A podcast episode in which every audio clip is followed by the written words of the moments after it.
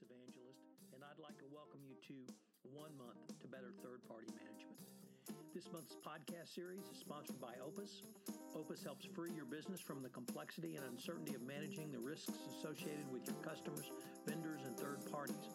By combining the most innovative third-party risk management and know your customer compliance SaaS platforms with unparalleled data solutions, Opus turns information into action so your business can thrive. Opus solutions include the Hyperos A B A C Accelerator, the leading platform for third-party risk management. To learn more, go to w w w dot opus dot com. Opus is an appropriate sponsor for this month as I'm focusing on third parties. The third-party risk management process. Over the next couple of weeks, I'll be looking at the management of third parties after the contract is signed. We're going to take a look at auditing, relationship management, training, continually monitoring and up, updating your own third-party program. This is an incredibly important month on my one-month series this year, and I'm sure that you will garner some new techniques that you can incorporate directly into your third-party risk management program. This is Tom Fox. Thank you very much for listening.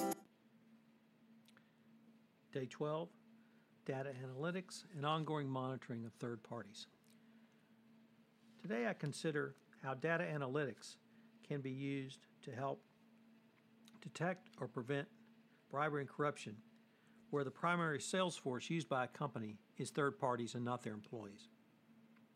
A vast majority of F C P A violations and related enforcement actions have come through the use of third parties. While sham contracting, in other words, using a third party as conduits to as a conduit to a payment of bribe, has lessened in recent years, They are, there are related data analyses that can be performed to ascertain whether a third party is likely performing legitimate services for your company and therefore is not a sham. There are several more complex analytics that can be run in combination to suspicious to identify suspicious third parties, and some of the simplest can be to look for duplicate or erroneous payments. The key to moving from detection to prevention is the frequency of review. It is common for organizations to periodically review a year or more of accounts payable invoices at a time for errors and overpayment. Changing this from a one-time annual or biennial event to something that is done weekly or daily dramatically changes the value of such an internal control. This more frequent preventative analysis is integral to a foundation of any third-party audits. While the company does, while a company which does perform periodic look-back audits, it also works with technology to accomplish the same queries on a weekly basis.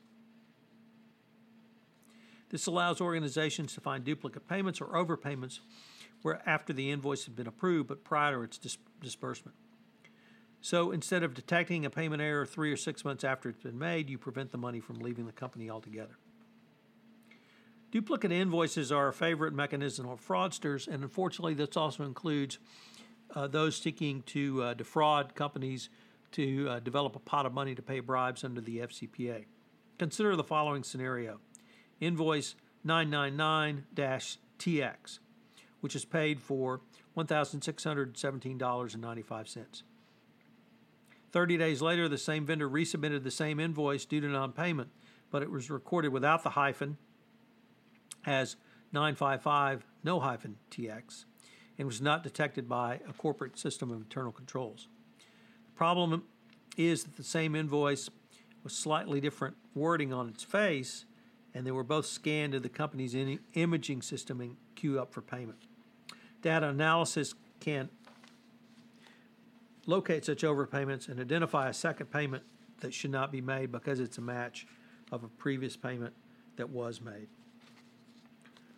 Another analysis which, analysis which a compliance practitioner can use is to compare a vendor name and other identifying information, such as address, country, data from a watch list, such as politically exposed person or specially designated nationals, to a name or other identifying information on your vendor file.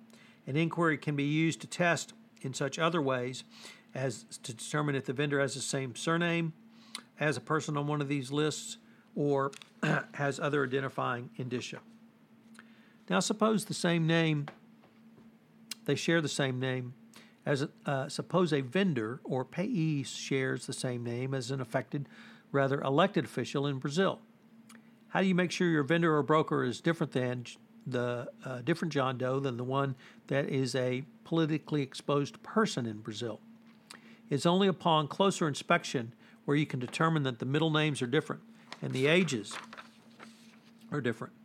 One has a billing address in Brasilia, the other in Sao Paulo. Without further inspection, including demographic information about your vendors, consultants, or third parties, and then comparing them to individual watch lists, such red flags are present but cannot be cleared, or rather are not cleared. This is what data analytics is designed to do in your third-party program. It can help you go literally from tens of thousands of maybes to a very small number of potential issues, which actually need individual research and investigation. One of the important functions of any best practices compliance program is not only to follow the money, but try to spot where pots of money could be created to pay bribes. Through the comparison of, in, of invoices for similar items among similar vendors, data analytics can uncover overcharges and fraudulent billings. Continual transaction monitoring and data analysis prove its value through more frequent review, including the Hawthorne effect, which states that individuals tend to perform better when they know they're being monitored.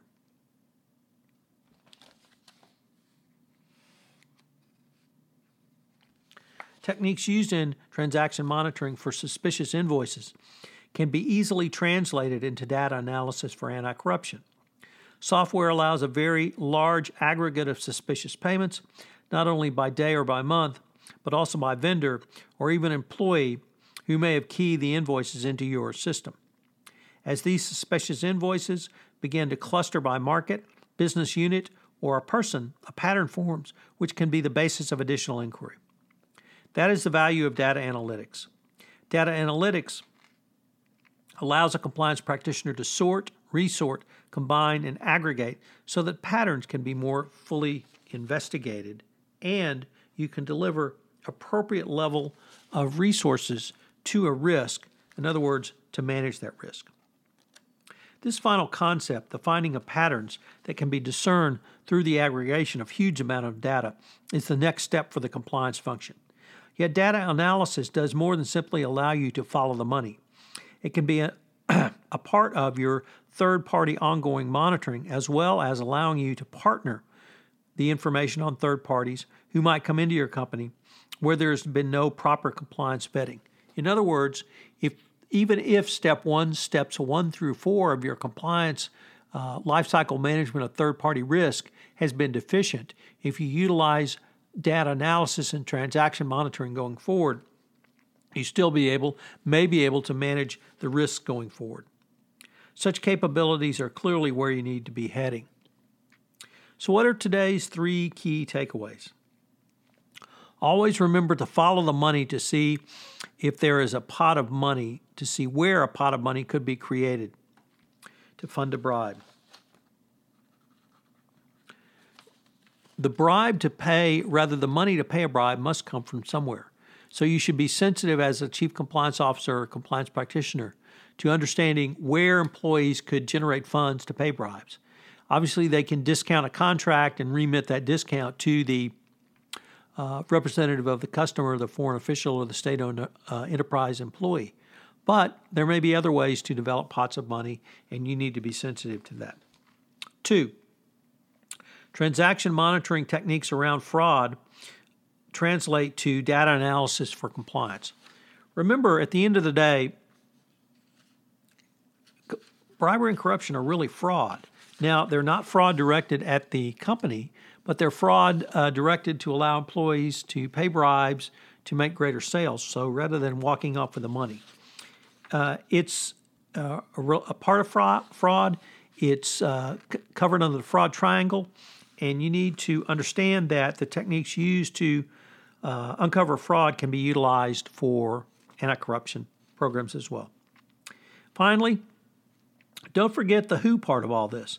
politically exposed persons, and specially designated nationals. You should check and recheck your payments uh, to see who the payees are. Uh, if there are any people on the P E P or S D N list, uh, this obviously raises a red flag and should be cleared.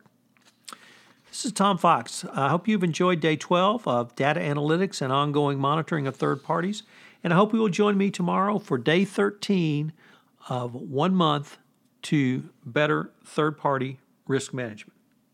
This is Tom Fox. I hope you've enjoyed this episode of One Month to Better Third Party Management. If you've listened to this podcast on iTunes, I would greatly appreciate it if you would rate this podcast, as it will help our rankings and help us get the words out on this most unique podcast series in compliance. Also, if you have any questions, please feel free to email me at t fox at t fox law dot com. This is Tom Fox. Thank you very much for listening to today, and I hope you will listen tomorrow on another episode of One Month to a Better Third Party Management.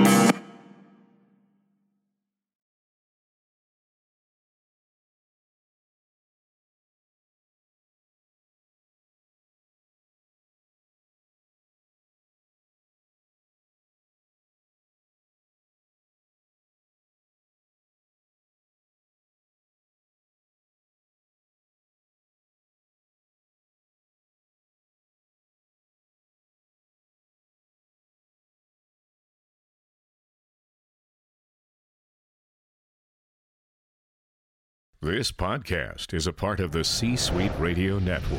For more top business podcasts, visit c dash suite radio dot com.